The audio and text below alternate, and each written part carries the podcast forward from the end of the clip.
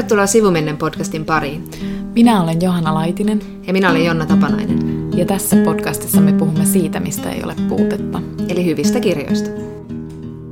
Jonna, minulla on sinulle vaikea kysymys. Olen valmis. Ja se kuuluu näin, että uskaltaisitko sinä kirjoittaa tunnustuksellista kirjallisuutta ja kuinka tunnustuksellista? No se, että mä ylipäätään teen podcastia, niin mä olisin sanonut viisi vuotta sitten, että en todellakaan tekisi tai en kertoisi niitä asioita, mitä olen täällä kertonut, niin ehkä mä viisikymppisenä uskaltaisin, mutta en vielä. On alueita, joihin mä en ikinä menisi, mutta, mutta mä oon vaan huomannut sen arvon niin monella tavalla, kun mä kuulen rehellistä puhetta. Ja säkin oot monta kertaa sanonut, kuinka maailma on täynnä hölötystä. Että sitten kun joku puhuu rehellisesti, niin sen tunnistaa heti jollain intuitiolla, että nyt ei ole mitään fasadeja. Mutta mä en ehkä pystyisi siihen, mä pistäisin kuitenkin jotenkin, jotenkin mä esittäisin, en vielä pystyisi. Et vielä, mutta sitten hyvää kannattaa siis odottaa. Kyllä, Sinulla sitten on räjähtää. yksi lukija. Minun ville ville elämäni, minä paljastan kaiken. Puhumme siis tänään tunnustuksellisesta kirjallisuudesta ja käytämme nyt tätä käsitettä tässä iloisesti ja rintarottingilla. Puhumme päiväkirjoista, mutta ihan tähän alkuun me hieman mainostamme erästä tapahtumaa nimeltä Pod Off – joka tapahtuu Korjaamolla Helsingissä Kulmasalissa torstaina 7. päivä helmikuuta ja kello 20.00. Siellä kisataan podcastien mestaruudesta ja me olemme tietenkin itse oikeutetusti siellä paikalla. Meillä on siellä kova vastus, sillä siellä ovat myös omaa luokkaa, Politbyro, Kasper ja Mikko. Ja meillä on tiukat tuomarit, eli ketkä? Laura Freeman, Pietari Kylmälä, Toni Dunderfeld. Aika mainio kolmikko. Kyllä, ja yleisö huuto äänestää voittajapodcastin, eli me tarvitsemme teitä sinne paikan päälle. Tulkaa nyt please! eli itse varmoina paikalle lähdössä, mutta siis tosi hauska tapahtuma. Se on siis Sanoin festari, jos, ja siihen liittyy paljon muitakin mahtavia tapahtumia korjaamolla. Ja me jatketaan BookBeat-yhteistyöllä, eli vielä on aikaa rekisteröidy BookBeatissä ja käytä koodia sivumennen, niin saat tämän äänikirjapalvelun kuukaudeksi käyttöön ilmaiseksi ja aika on siis tammikuun loppuun asti. Ja meillä on muutama äänikirjavinkki. Me koko ajan parannemme äänikirjan kuuntelijoina Johanna, mitä sä oot nyt kuunnellut? No mä olen lu- ku- luunnellut, kuunnellut. Uusi verbi. mä oon niin luova. Mä haluan uudistaa suomen kieltä. Mutta se on vaikea sanoa kuunnella kirjaa. Tästä on myös vaikea kuunnella. Törmäsin taas tähän. Ai oliko, oliko huono hetki? No koska mä olen kuunnellut Alex Schulmanin Brin alla minä brever. Häh? Alex Eli mistä Schul- tämä kirja löytyi nyt? BookBeatista mä etsin sieltä ruotsinkielisiä kirjoja. Joo. Ja Alex Schulman on siis ruotsalainen kirjailija, toimittaja. Hän on, hän on tehnyt erittäin pitkän uran media-alalla. Ruotsissa on hyvin, hyvin näkyvä hahmo. Ehkä Ruotsin tunnetuimpia podcastajia. Mutta siis tämä kirja on siis tosi hyvä, mä tykkään tästä, mutta mä luulen, että mun täytyy siis, että jos mä oikeasti haluan todella päästä nyt sitten perille tästä kirjasta, niin mun pitää ehkä ostaa tämä okay, myös joo. printtikirjana. Joo.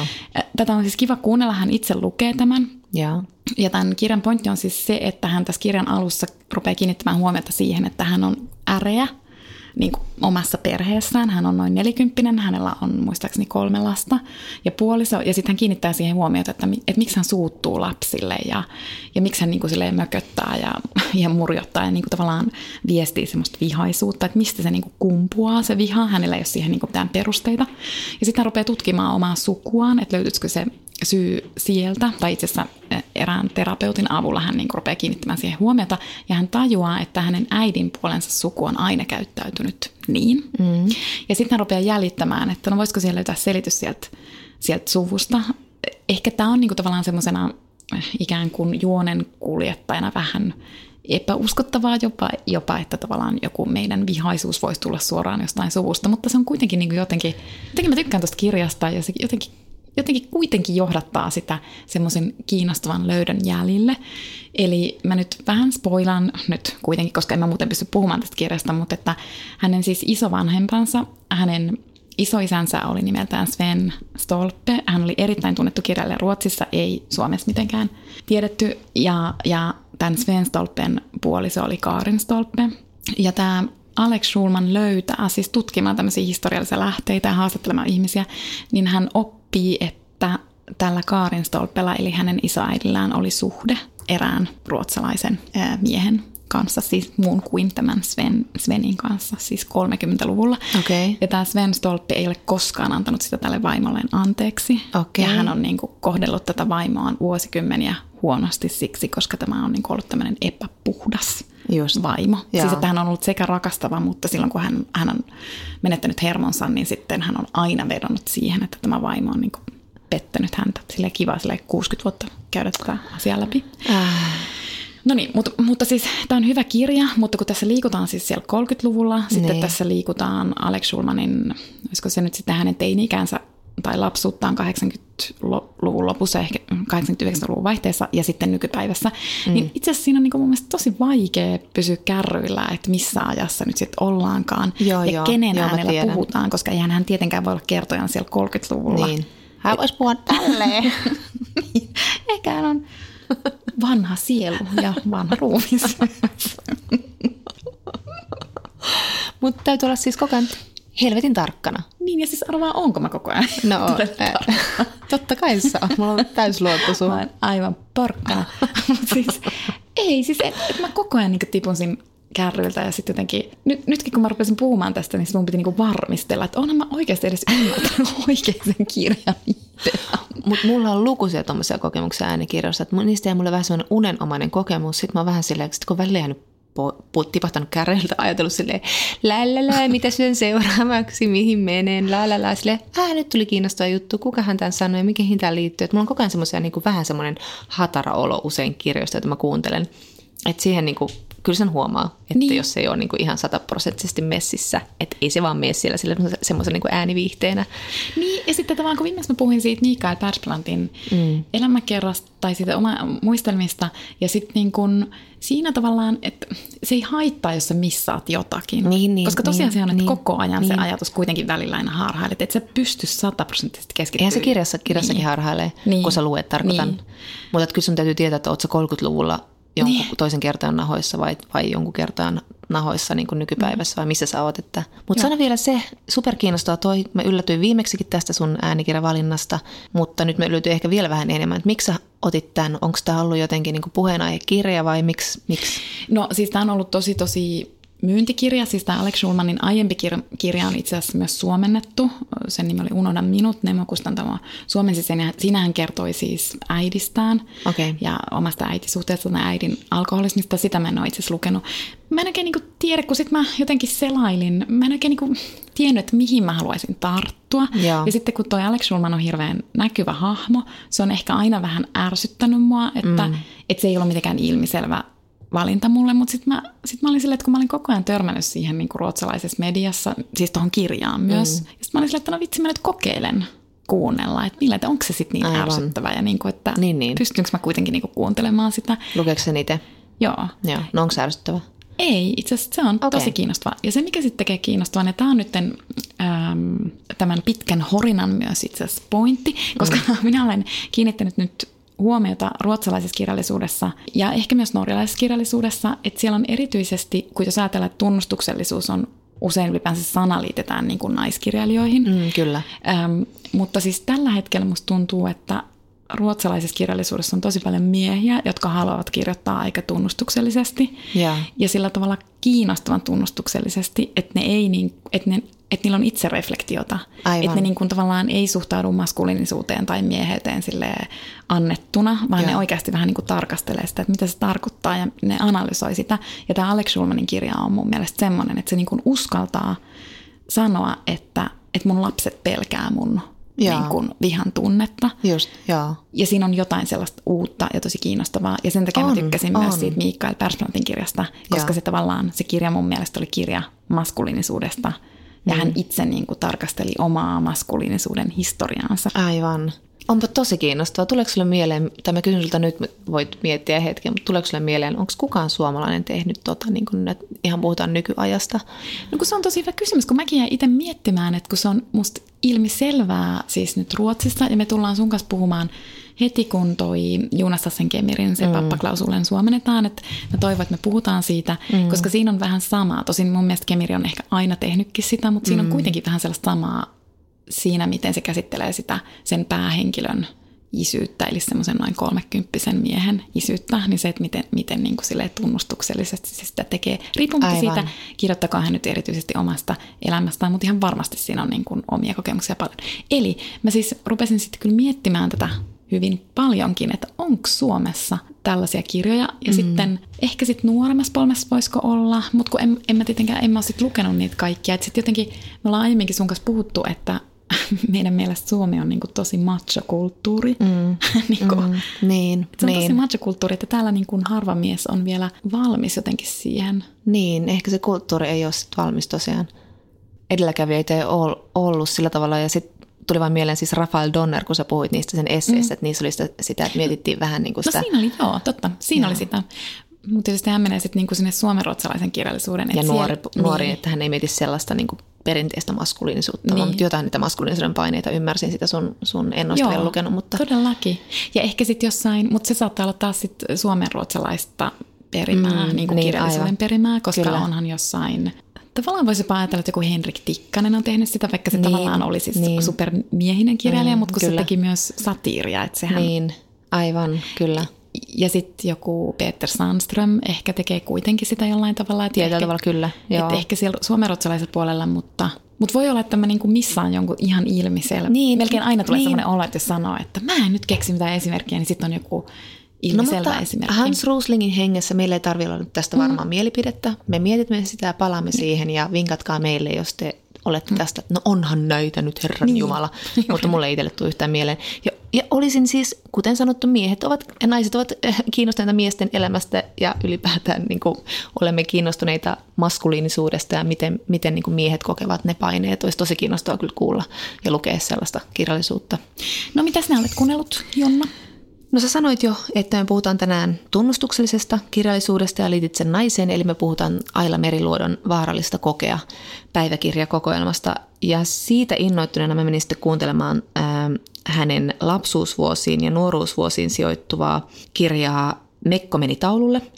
Ja nyt tässä samassa pyörän mielipiteeni, muutan mielipidettäni hengessä, niin sanon sitten, kun viimeksi sanoin sitä, että lukijan ei pidä eläytyä liian liian vahvasti siihen tekstiin, että se pitää olla aika neutraalia lukemista.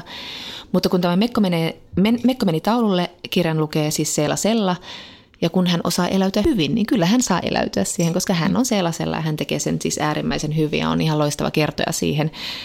Ja tämä kirja on siis niin kuin, tämä on aika huvittaa, kun nyt ollaan luettu tämä vaarallista kokea, joka liittyy niin kuin Ailan tämmöiseen oikein niin kuin ydinnaiseuteen ja siinä on niin kuin miehet ja seksi ja tunteet ja kirjallisuus niin vahvasti. Ja tämä on taas lapsuusvuosia, mutta seuraa hänen lapsuutta siis niin kuin aina yliopistoon asti.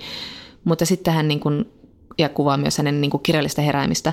Mutta sitten tota, hän kuvaa niin kuin hienosti lapsuuden maailmaa ja sitä, miten lapsi voi uppoutua mielikuvitukseen. Ja, ja sitten hän on niin kuin säilyttänyt jonkun semmoisen, että hän on niin kuin säilyttänyt jonkun herkkyyden, että hän muistaa ja hän niin kuin osaa niin kuin samastua edelleen siihen entiseen lapseensa, minkälainen hän oli lapsena.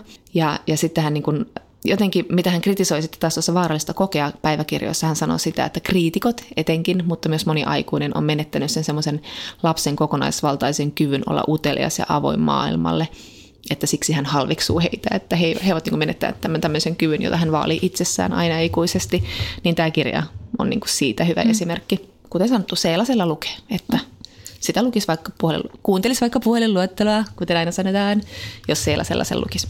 Sä osasit ilmeisesti sitten etsiä, tai sä käytit hakutoiminnassa meriluotoa, koska en mä ole niin nähnyt, että se sinne etusivulle nousi silmään. Ei, ei, ei, ei, ei ollut niin. etusivulle, ei ollut suositelluissa. Joo, etsin ihan meriluotoa, että mitä siellä on siitä. Sä olet suunnannut katsetta myös ulkomaille. Mitä ulkomailla tapahtuu? Joo, mä sen verran, että nyt, nyt on blogeissa ansiokkaasti jo koottu, kirjallisuusblogeissa siis näitä kevään, kevään odotetuimpia suomennettavia ja suomenkielisiä kotimaan kirjoja, ja me laitetaan niitä instaan, näitä mitä me odotetaan eniten ja miksi me odotetaan niitä. Mutta minusta oli muutama kiinnostava, kiinnostava, nyt on monissa lehdissä tullut jo, mitä ulkomailla ilmestyy, lähinnä siis englanninkielisiä kirjoja on nyt seurannut tietenkin, niin, niin tämä oli minusta kiinnostavaa, että nyt ilmestyy Margaret Atwoodin The Testaments – ja sä kysyit multa heti sitten, että onko se siitä TV-sarjasta. No minä lähdin googlaamaan ja sain selville, että ei, se on, tota siis, se on ihan oma versionsa, mistä olen iloinen, koska siis mä en ole jaksanut katsoa sitä toista kautta. Etkä säkään ole? Ai hetkinen, sä et ole katsonut ollenkaan sitä. Mä oon katsonut sen ekan kauden, Niin, mutta en se- toista kautta. Niin, niin, niin mäkin katsoin. Mä katsoin sen ekan jakson ja sitten se alkoi mun mielestä jotenkin liian sokeraavasti, liian sillä tavalla, mä jotenkin, se vieraannutti mut, mä oon vähän silleen, mm, eh.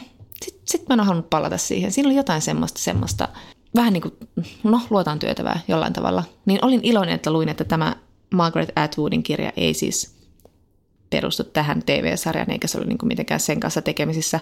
Että tämän jatko-osan The Testamentsin, niin siinä on siis kolmen, kolmen naista kertojana, ja se on niin kuin 15 vuoden jälkeen näistä tapahtumista, mitkä nähtiin siis Handmaid's Taleissa orjattaressa tai luettiin. Ja se on kyllä kiinnostavaa nähdä, että mihin se menee ja onko se niin, niin hyvä. Ja sitten Margaret Atwood on sanonut, että hän on siis tota, se kirja perustuu kaikkiin niihin kysymyksiin, mitä häneltä on kysytty Gileadista, Aa. mutta toki monia asioita jää vastaamatta, mutta siellä on paljon tämmöisiä, mitä hänelle on fanit lähettänyt, että mitä, miksi, koska, kuinka. Kiinnostavaa. Ehkä tämmöistä pientä fanifiktiota. Sitten tuli toinen tämmöinen kiinnostava, Elizabeth Strout, jonka kirjaa, Lucy Barton. Joo, nimeni on Lucy Barton, En kehuimme, mäkään koko sitä nimeä muista. se, tota, sitä kehuimme hirveästi ja niin kehui moni muukin. Ja puhuttiin siitä taas sitten tästä upeasta Olive Kittredge, ää, Pulitzerin voittaneesta kirjasta ja sarjasta, jossa Frances McDormand esitti Olive Kittredgeä. Niin tälle rakastetulle kirjalle ja TV-sarjalle ilmestyy siis nyt uusi jatkoosa. Olive Again on kirjan nimi. Saa nähdä, tuleeko siitä HBO-sarja, en tiedä. Musta on ihana toi nimi. Niin on, niin. Ja kaikki heti, Olive. ja siis se oli niin mahtava hahmo, siis niin ihana hahmo. Ja sitten vielä kolmas, Zadie Smith, Grand Union. Siinä tulee siis ö, novellikokoelma, että aivan mahtava. Fanityttö kiittää. Me olemme ehtineet katsoa myös televisiota. Aina telkkari ehti katsoa. Mutta jotenkin en minä tiedä liian vähän. Ja mm. täytyy siis sanoa, lähetän tässä äh, HBOlle terveisiä, koska siellä varmasti kaikki korvat kuuntelevat. Mä voin kääntää simultaani tämän englanniksi. No ole hyvä, koska minä en saa sitä toimimaan. Minulle tapahtuu joka kerta, kun mä yritän katsoa jotain sarjaa, niin siihen tulee, että tässä tapahtuu jokin virhe. Ihan Koko totta. ajan. Eli siis onko mä oikeasti unohtanut maksaa sen laskun? Ei, kyllä siihen sitten tulisi, että sä oot unohtanut maksaa sen laskun. No ei välttämättä. Mä veikkaan edelleen, että sä oot unohtanut maksaa sen laskun. Niin, onko mä vaihtanut Oletko kokeillut sammuttaa sun tietokonetta? Yleensä kysytään ekana näin. Niin, ärsyttävää. Siinä vaiheessa mä yleensä hermostun, sitten mä sammutan sen tietokoneen ja sitten se toimii. Totta kai mä oon yrittänyt sammuttaa. Ai, ai nyt se toimii. Näin käy yleensä, kun ATK-tukihenkilö tulee mulla ulos. Hei, niin, mutta tota, anteeksi mä näin innokkaasti lähdin liikkeelle. Mutta siis mä olen katsonut Jonas Gardellin uusimman sarjan, mutta huvittavaa kyllä, sä äsken juuri sanoit, että miten sä googlasit Margaret Atwoodin uudesta kirjasta jotain. Mä unohdin nyt googlata sen nimen, mä en muista sen sarjan nimeä, vaikka mä oon katsonut sen. Että anteeksi. Jonas Siinä- Gardellin uusi sa- TV-sarja. No Yle Areenalta se löytyy. Siinä no, on jotain kukkia. Jos nyt Kukat. leikataan tästä poikki ja nyt googlaat sen, mikä sen sarjan nimi on. Googlattu. no niin, eli Jonas Gardellin uuden TV-sarjan nimi on Päivät, joina kukat kukkivat. No niin, ei se ole niin vaikeaa. No niin, ja tämä oli ihana sarja. Tämä ei tietenkään ollut yhtä hyvä kuin Älä pyyhi mm. kyyneliä paljon käsin. Mm. Oliko se niin? Oli, oli. Sitä mä en.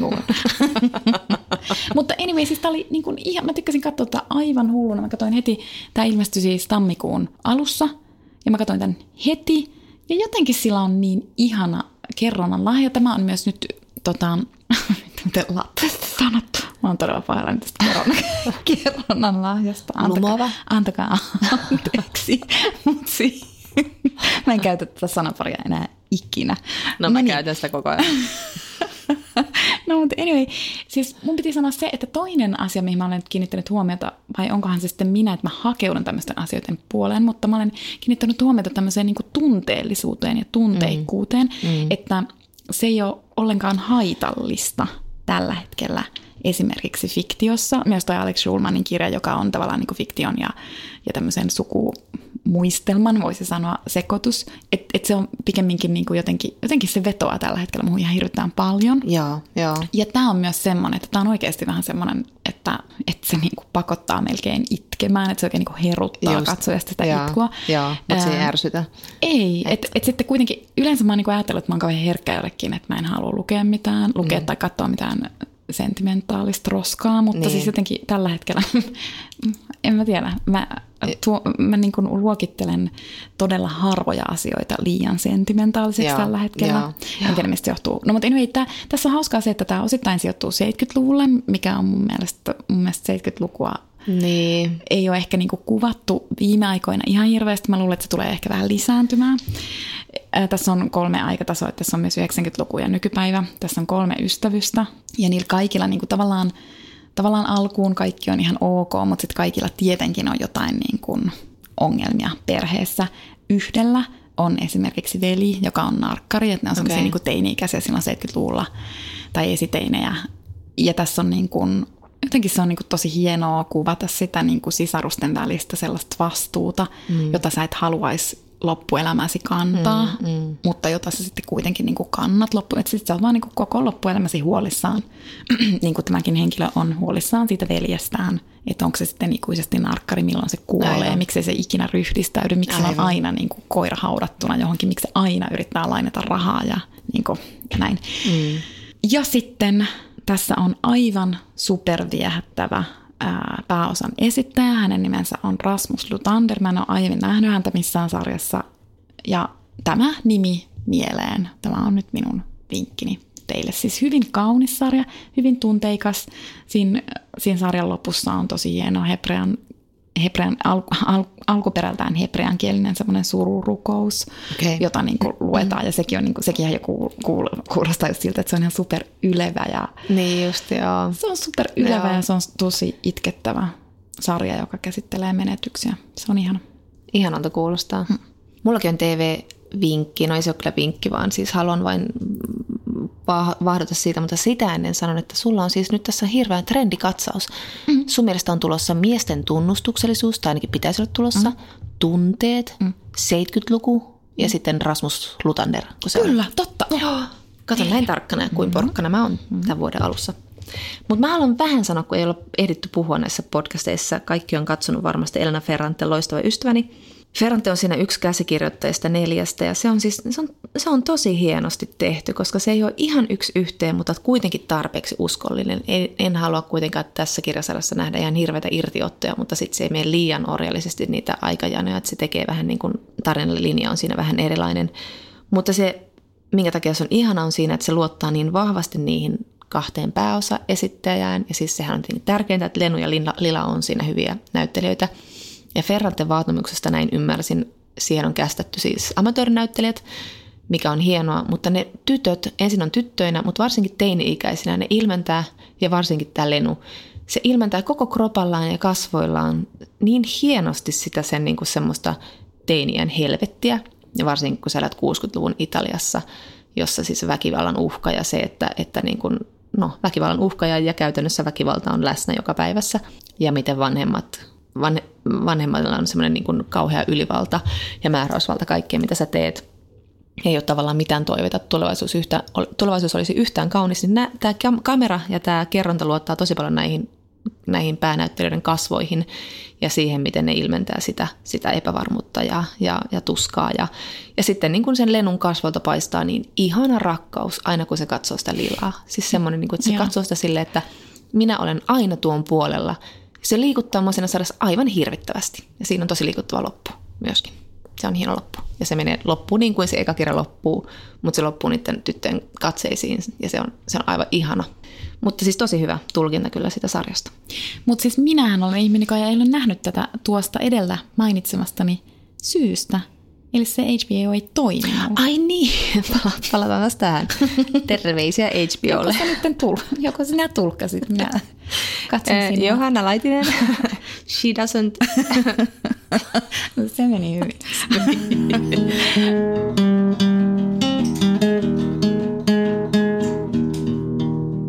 Minun intohimoni on antaa todistus siitä, miten yksilö kokee elämän ympärillään puhtaasti itsestään käsin – tai epäpuhtaasti siis.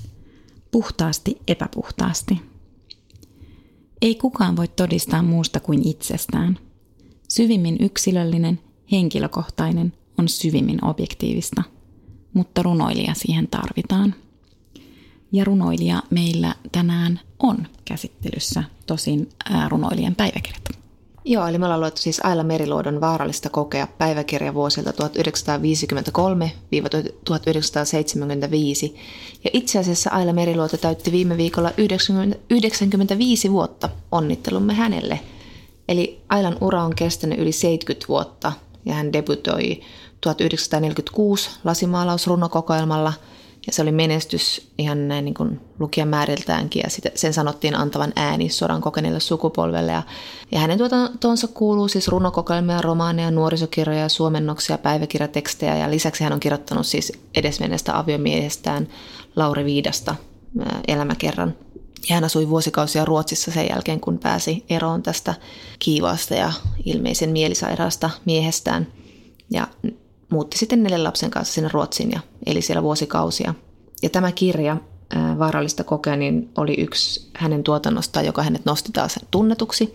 Tunnetuimpia on tietenkin tämä romaani Peter Peter, joka ilmestyi 70-luvulla, joka herätti, herätti kohun, koska se pohjautui tota, rakkaussuhteesta tehtyihin päiväkirjamerkintöihin ja kaikki kävivät sitten Suomessa läpi sitä, että kuka kukin on Ailan kirjassa ja, ja se pidet, sitä pidettiin hyvin tämmöisenä vaarallisena ja, ja, ja tota, sitä paheksuttiin todella paljon. Mutta sitten tämä vaarallista kokea, joka ilmestyi 1996, kun Aila Meriluoto sitä sitten editoi julkaistavaksi ja käy siinä vähän siinä esipuheessa sitä läpi, että hän mietti sitä kauheasti, että uskaltaako, mutta sitten samalla oli sille vähän semmoinen ihan sama asenne. ja siitä sitten on tosiaan tehty sitten kuuteatterin näytelmä Putoavia enkeleitä ja sitten samanniminen elokuva. Ja tämä oli kyllä ihan niin kuin, tämä oli aivan mahtava kirja. Tämä on siis ihan mahtava tämä kirja. Mä luin tämän, mä olin ehkä 26-vuotias, kun mä luin tämän ensimmäistä kertaa ja ja sitten mä ajattelin silloin, että tästä tulee ehkä semmoinen kirja, joka säilyy mun niin kuin top 10 listassa aina. No, 26-vuotiaana sanoo paljon asioita, jotka sitten muuttuvat vuosien aikana. Nyt minä luin tämän. Tämä oli vasta toinen kerta, kun mä nyt sitten luin, niin kuin palasin tässä uudelleen siihen. Ja mä olen sitä mieltä, että tämä hyvinkin saattaa säilyä minun top 10 elämäni kirjoissa. Tässä on siis kaikkea. Tämä on siis tosi fiksu, tämä on erittäin rehellinen, tämä on hauska, mm. tämä on niinku oikealla tavalla mun mielestä piikikäs muita kohtaan, mm. mutta tämä on myös itseironinen. Että niinku tavallaan, et hän ei niinku tavallaan, hän ei ole epäreilu ketään kohtaan, mm. mutta hän ei kuitenkaan päästä ketään helpolla. Niin, tarkkasilmäinen ja armoton itseään ja muita kohtaan myöskin, mutta ei, ei niin kuin, tavallaan aina puhutaan, että onko, pitääkö tästä ihmisestä, joka kertoo, niin jotenkin tämä Aila on myös tosi rakastettavan oloinen tyyppi, koska siinä on jotain ihmeellisen samastuttavaa näissä sen päiväkirjamerkinnöissä – just siinä, miten sen niin kuin, no, fiilikset vaihtelee aika paljon, mutta sitten siinä on myöskin, se on välillä, sillä on suunnattoman, se on itse varma itsestään ja, ja itsessään kirjaajana ja älyllisesti ja pitää välillä itseään niin kuin tosi hemaisena mimminä ja välillä se on yhtäkkiä sille aivan niin kuin pohjamudissa ja, ja pitää itseään niin kuin luotaan työtävänä ja lihavana ja ankeana ja, ja niin kuin poljettuna, eikä just silleen, että kukaan ei rakasta minua osastoa on aika paljon kanssa siellä. Mm. Ja se, mutta sekin on tosi ymmärrettävää, koska sitten, että niin kun, äm, tässä kirjassa siis tämähän on, odotas nyt mun pitää laskea, mutta siis tämähän kuitenkin ulottuu niin kuin yli 20 vuoden mm. ajalle. Eli mm. totta kai 20 vuodessa ehtii tapahtua ihan valtavasti. Mm. Mutta sitten tämän, näiden päiväkirjan aikana hän ei kuitenkaan ole naimisissa, mutta hän on kuitenkin niin kuin viriili nainen. Mm. Ja hän on, voimme päätellä tästä kirjasta, että hän on myös oikeasti todella viehättävä ja mm. puoleensa vetävä, koska hänellä on aina niin kuin ympärillä jotain miehiä, joihin hän ihastuu ja ne miehet ihastuvat häneen, mutta sitten ne myös niin kuin päättyy ne suhteet, ja eihän hän kaikkien suhteiden jälkeen ole mitenkään maansa myynyt, ja osa niistä mm, suhteista hän mm. tietää myös, että et, et se ei ole sinänsä ehkä mikään sydämen suhde, mm. mutta sitten osa niistä on niin kuin tosi kivuliaita paikkoja hänelle, ja kyllähän me kaikki tiedetään, että miltä tuntuu niin kuin jätetyksi tuleminen, mm. ja oikeastaan tämän kirjan niin kuin keskeinen tarina, näiden päiväkirjojen keskeinen tarina on hänen suhteensa tämmöiseen ruotsivirolaiseen Mart-nimiseen mieheen. Ja tästä suhteesta sitten syntyi tuo Jonnan mainitsema Peter Peter romaani. Että siinä niin kuin tavallaan, että se miten törkeästi mm. hänet jätetään, mm. niin se ei ole ihmekään, että hän sen jälkeen oli niin kuin lamaantunut ja sekaisin ja niin kuin melkein oikeastaan niin kuin shokissa. Mm, kyllä, joo, ehdottomasti. Joo, tässä on siis oikeastaan niin kaksi tämmöistä, että hän kirjoittaa paljon Martista, mutta tässä on myös muita miehiä, jotka on hänen elämässään näyttelee tosi tärkeää osaa. Ja sitten on tämä Peter Peter-kirjan sama vastaanotto. No tämän kirjan lopussa Aila kirjoittaakin, että kun nyt siellä olen näitä päiväkirjamerkintöjä, niin aika paljon tässä miehistä on tullut kirjoitettua. Ja sen hän tosiaan tekee, ja, ja, mutta tosi, tosi hurmaavalla tavalla. Hän puhuu paljon Lauri Viidasta tietenkin, ja hän niin puhuu siitä, että kuinka hän, hän oli kuitenkin nuori, kun he olivat suhteessa ja syntyi neljä lasta ja kaikkea. Ja hän niin puhui siitä, kuinka hän kuoli Lauriin ja hänen oma minänsä sulautui niin väkevämpään. Ja sitten hän miettii just sitä, että miksi hänellä on aina tämä merkillinen tarve sulautua mieheen. Mutta sitten hän myös pohtii paljon sitä, että miksi hän on, hänellä on jatkuvasti varattuja miehiä. Hän on niin kuin ihan, ihan niin kuin pyyteettömästi, hän on rakastajattaren osassa – ja tavallaan hän ei niin kuin vaadi mitään enempää, hän ei vaadi sitoumuksia eikä mitään muuta. Ja hän monta kertaa julistaa sitä, että miksi ihmiset ovat mustasukkaisia, kun näiden rakastajien vaimot sitten ilmestyvät usein paikalle tai kirjoittavat hänelle tai niin kuin osoittavat, että aina ole tervetullut heidän elämänsä. Niin hän miettii, että miksi he ovat niin mustasukkaisia ja haluavat omistaa, että mitä järkeä on, että ihminen yrittää omistaa toisen ihmisen. Mutta hän ei niin vaadi mitään, mutta hän vaatii palavaa ihailua ja rakkautta mikä on tietysti ihan normaali vaatimus, mm. mutta että hän haluaa niin kuin, jollain tavalla hän elää siitä miehen ihailusta myöskin, mm. se on hänelle hyvin tärkeää. Se on tosi tärkeää, mutta kun tässä kirjassa jotenkin ehkä muuhun niin jotenkin vetoaa aivan hulluna se, että se niin avoimesti siis puhuu niin paljon niistä miehistä. Mm. Ja sitten tuolla päiväkirjamerkinnöissä hän, hän niin kuin vitsailee jonkun ystävänsä kanssa ja sitten ne niin kuin, miten ne mietti vielä, että minkälainen Aila Meriluodon elämä oli. Ja sitten hän niin kuin summaa sen, että Meriluoto puhui miehistä. Ja hän puhuu paljon seksuaalisuudesta ja seksistä ja se, on, se tässä on jotenkin aika ihanaa.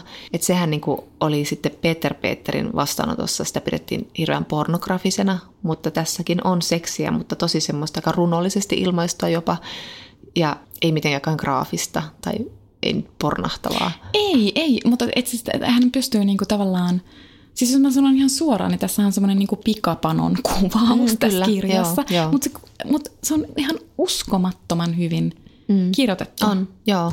Löytäisinkö sen? Se oli niin mahtavaa, se oli, mm, lue jos löydät. Ja mä sanoin jo tuossa siitä, että kuinka hän ihmettelee sitä, että miksi ollaan parisuhteessa mustasukkaisia ja halutaan omistaa se toinen ihminen, niin sitten hänellä on myöskin semmoinen niin kuin hänen elämässään tämmöinen alajuone, että hän koko ajan haluaa kapinoida sellaista pikkuporvarillisuutta vastaan ja sovinnaisuutta vastaan. Että hän puhuu lapsuuden tukahdetusta miljöistä, että kuinka ahtaaseen moraaliin rigoröösisti pitäytyvät vanhempani juuri sillä tavalla aiheuttavat minun seksuaalisen perversiyteni.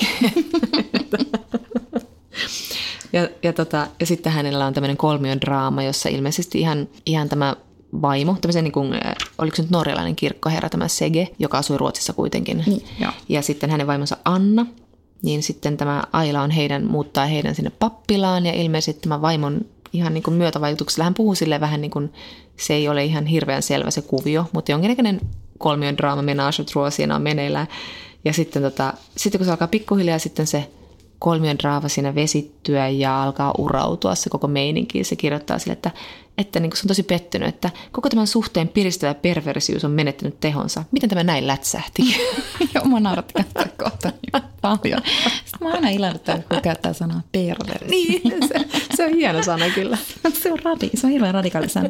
No nyt mä löysin tämän äh, pikaisen hekuman hetken. Tässä siis Ailan äh, rakastaja on tullut käymään Suomessa. Ailakin viettää siellä kesänsä ja sitten tämä Mart tulee Takaniemeen ja siellä Martta majoittuu sitten saunakamariin. No, sitten siinä näytetään niin kuin paikkoja, eli Aila varmasti näyttää tätä saunakamaria tälle Martille. Ja sitten tapahtuu seuraavaa. Ja samassa olimme lujassa syleilyssä ja maailma katosi jonnekin. Mart hapuili nappeja ja hänen kätensä oli siellä ja jalkani eivät kantaneet. Ja heti taas tukkakuntoon ja korrekti ilme kasvoille ja autoon ja päivää ja til höger ja til vänster. Sille, että miten paljon voi kertoa kertomatta, niin kuin suoraan. suoraan. Ja päivää ja till höger. Tukka kuntoon. Korrekti ilme kasvoille. Käsittämättä hyvä. Eli siis tämä Mart oli, on tässä päivä, päiväkirjateoksessa hyvin merkittävä hahmo, koska Ailan ja Martin välille tosissaan syttyy tämmöinen hyvin intohimoinen suhde. Ja, ja tuohon aikaan vielä kirjoitettiin paljon kirjeitä, eli he niin päivittäin kirjoittavat toisilleen kirjeitä. Ja sitten tässä on niin mahtava tämmöinen niin ohje, jonka Aila antaa itselleen, koska yhtäkkiä siitä Martista ei kuulukaan mitään. Mm. Ja sitten hän huolestuu, että mitä on tapahtunut, että että et onkohan hänen vaimonsa suuttunut lopullisesti, koska tässäkin tapauksessa hänen vaimonsa siis aavisti tai siis tiesi tästä suhteesta. Ja, ja sitten hän antaa itselleen tämmöisen neuvon, että älä ikinä totuttaudu siihen, että kerran päivässä tulee kirje.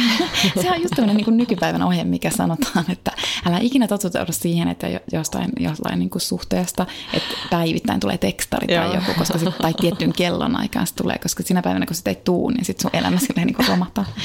No mutta joka tapauksessa tässä suhteessa käy niin, että että tota, Aila ei saa Martia kiinni. Hän sitten rupeaa niin kuin vähän paranoidisestikin miettimään, että onko hän niin kuin mahdollisesti kuollut tai muuta.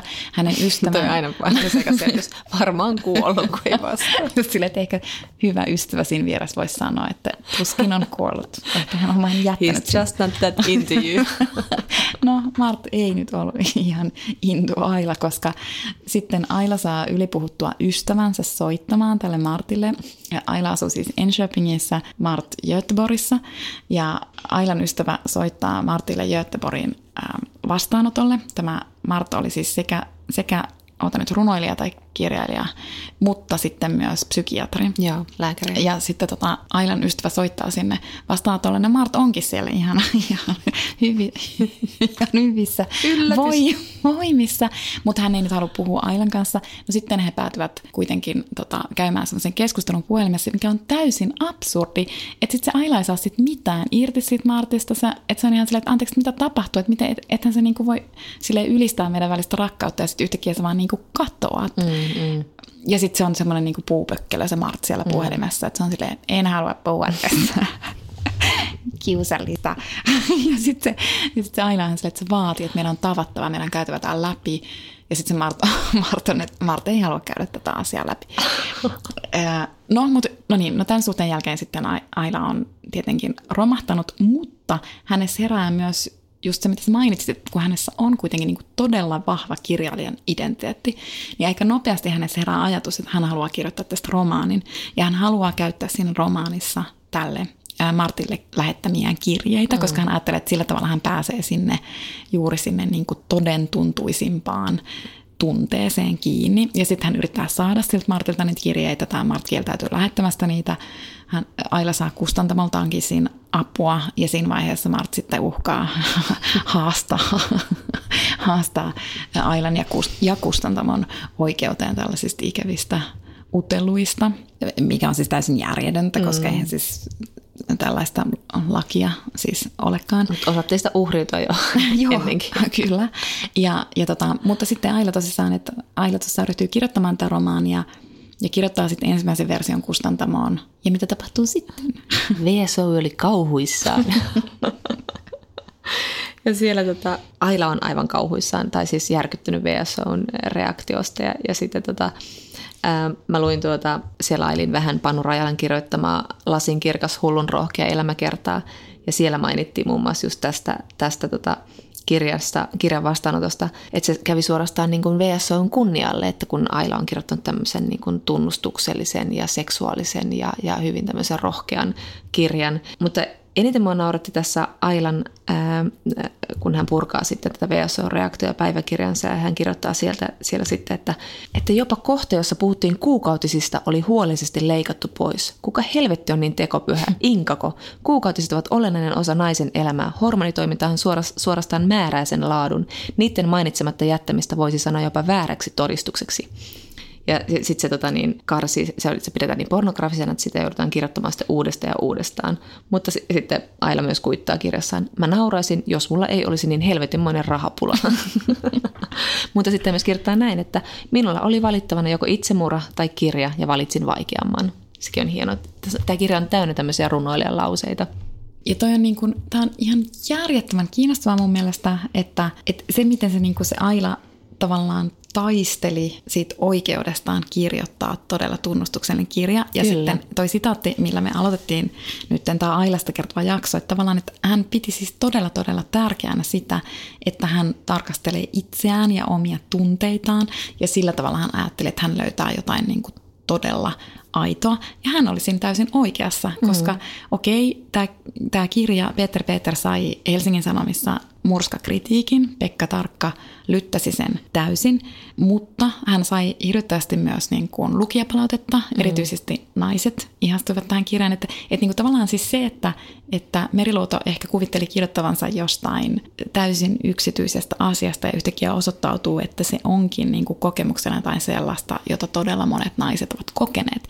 Ja nyt kun me luetaan tätä 2000-luvulla, niin mehän mm. voimme siis sanoa samaa. Kyllä, kyllä. Että siis musta tuntuu, että joka ikinen mun tuntema nainen on kokenut jotain Juuri tuollaista, kyllä. Ja sitten ehkä niin kun, kun mulla heräsi tässä semmoinen niin teoria vielä siitä niin kun, Siis oli myös paljon mieslukijoita, jotka samastui mm. just tähän kirjan päähenkilöön, tähän naiseen siis. Eli mm. tämä ei, ei missään nimessä ole sillä tavalla, että, että miehet eivät ymmärtäneet mm. tätä kirjaa ja naiset ymmärsivät, koska sitten oli myös naisia, jotka eivät ymmärtäneet. Mutta silti mä niin näen siinä jotain sukupuolittunutta, koska mä rupesin miettimään tämmöistä teoriaa siitä, että – miksi esimerkiksi Pekka Tarkka mm. lyttäsi sen täysin. No tässä päiväkirjoissaan Aila Merilauta sanoo, että, että ilmeisesti Pekka Tarkalla oli ollut vähän niin kuin samantyyppinen kuvio meneillään kuin Joo. tällä Martilla. Ailan kanssa. Siis, siis Pekka Tarkalla ei ollut Meriluodon kanssa, mutta, mutta jonnekin suuntaan. Ja, sit, ja, sitten, ja sitten ehkä myös kustantamossa miesten reaktio siihen ylipäänsä niin kuin semmoinen kriittinen suhtautuminen miesten taholta tähän kirjaan. Niin mun teoria siis on se, että nämä miehet tuolla on 60-70-luvun vaihteessa, niin ne tiesivät, että heillä on etuoikeus käyttäytyä huonosti mm. naisia kohtaan. Mm. Heillä on etuoikeus olla sikoja. Mm. Ja nyt tämä Aila Merilouto menee tavallaan niin kuin paljastamaan tämän asian mm. siinä Kyllä. kirjassaan. Ja mun väite on, että se olisi sen takia niiden miesten kannalta siis tämmöinen niin kuin tiedostamaton. Mä en usko, että se oli niin kuin tiedostettua, mutta mä luulen, että siihen liittyy semmoista tiedostamatonta, niin kuin, että halutaan niin kuin tavallaan estää mm. sen tiedon leviäminen, mm. että miehet todella siis tekevät näin. Koska mä väitän, että miehet tietää, että miehet on siis myös sikoja naisia kohtaan. Mm, niin, ja kyllähän Merilauta kirjoittaakin siitä, että, niinku, että, että varmasti niinku, tämä pelottikin just näitä miehiä, että joku toinen nainen rakastaja voikin, rakastajatar voikin paljastaa kaiken, mitä on tapahtunut välittämättä oman maineensa puolesta, koska ne miehet laski sen varaan, että miehet, mm. naiset ei kerro mitään, koska ne leimataan heti huoriksi. Tähän nähdään nyt MeToossa ihan samanlainen mm. defenssimekanismi.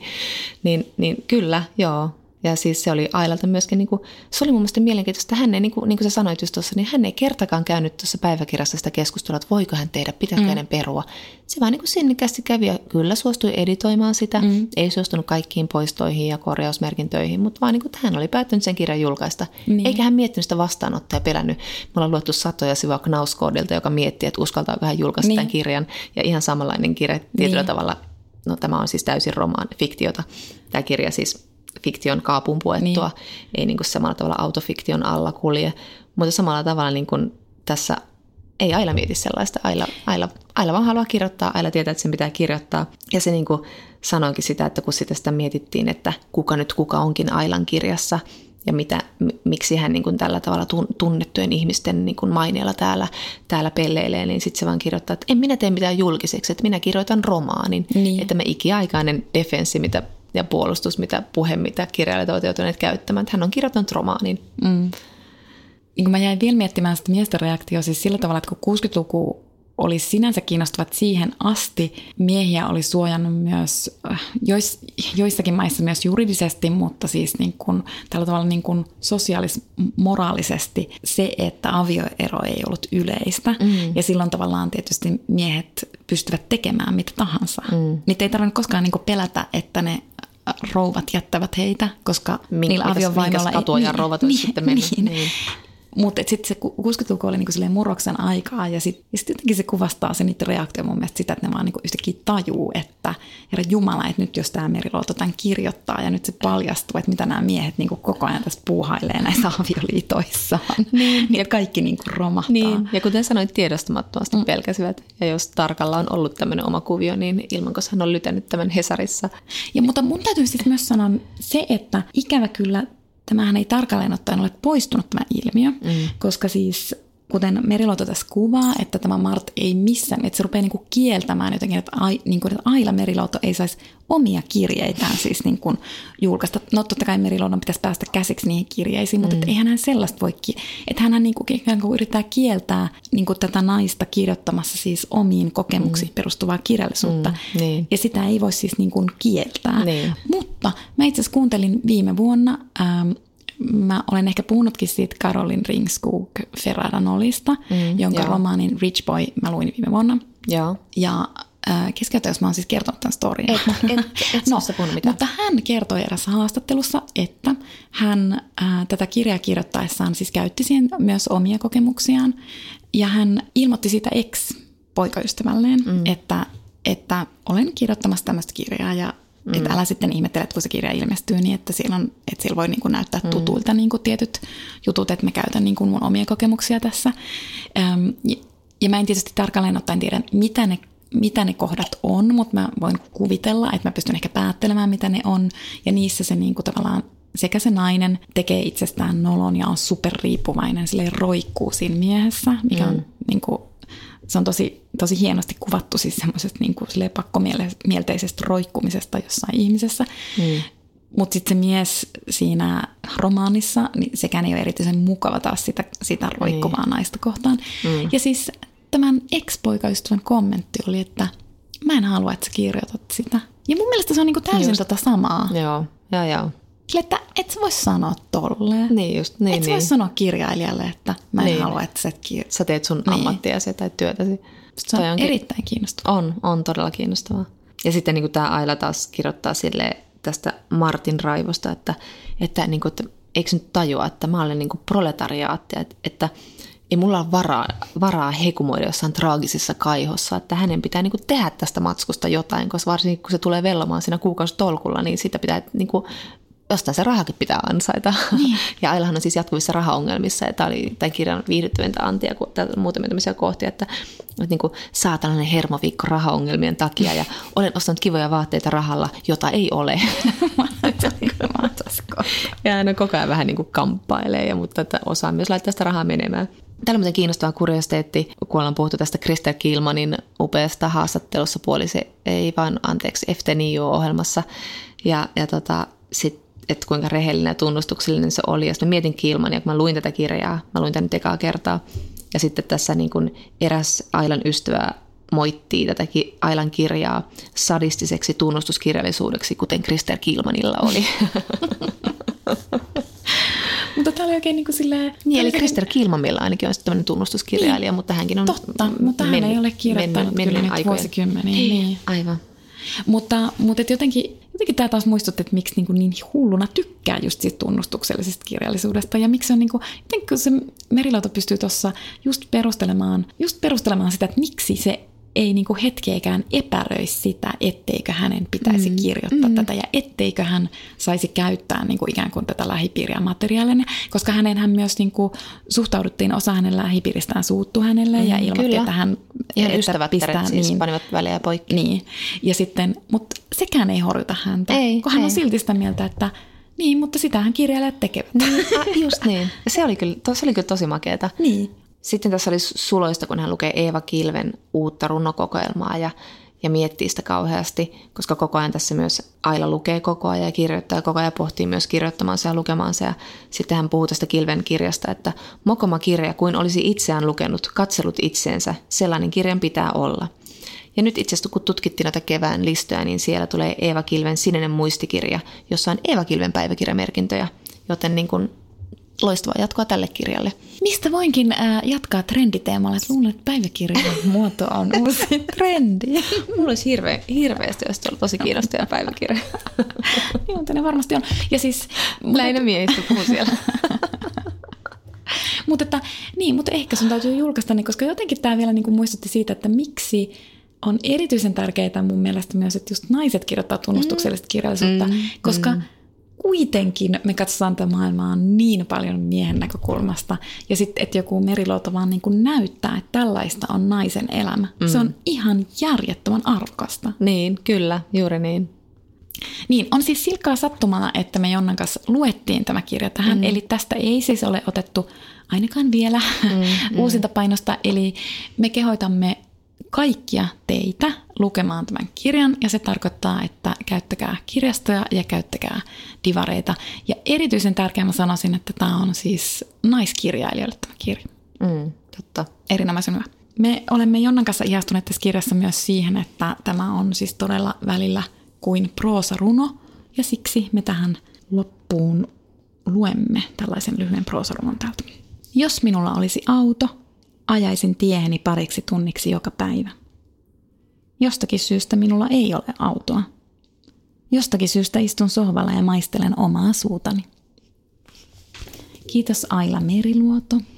Kiitos Aila ja edelleen hyvää syntymäpäivää. Hyvää syntymäpäivää.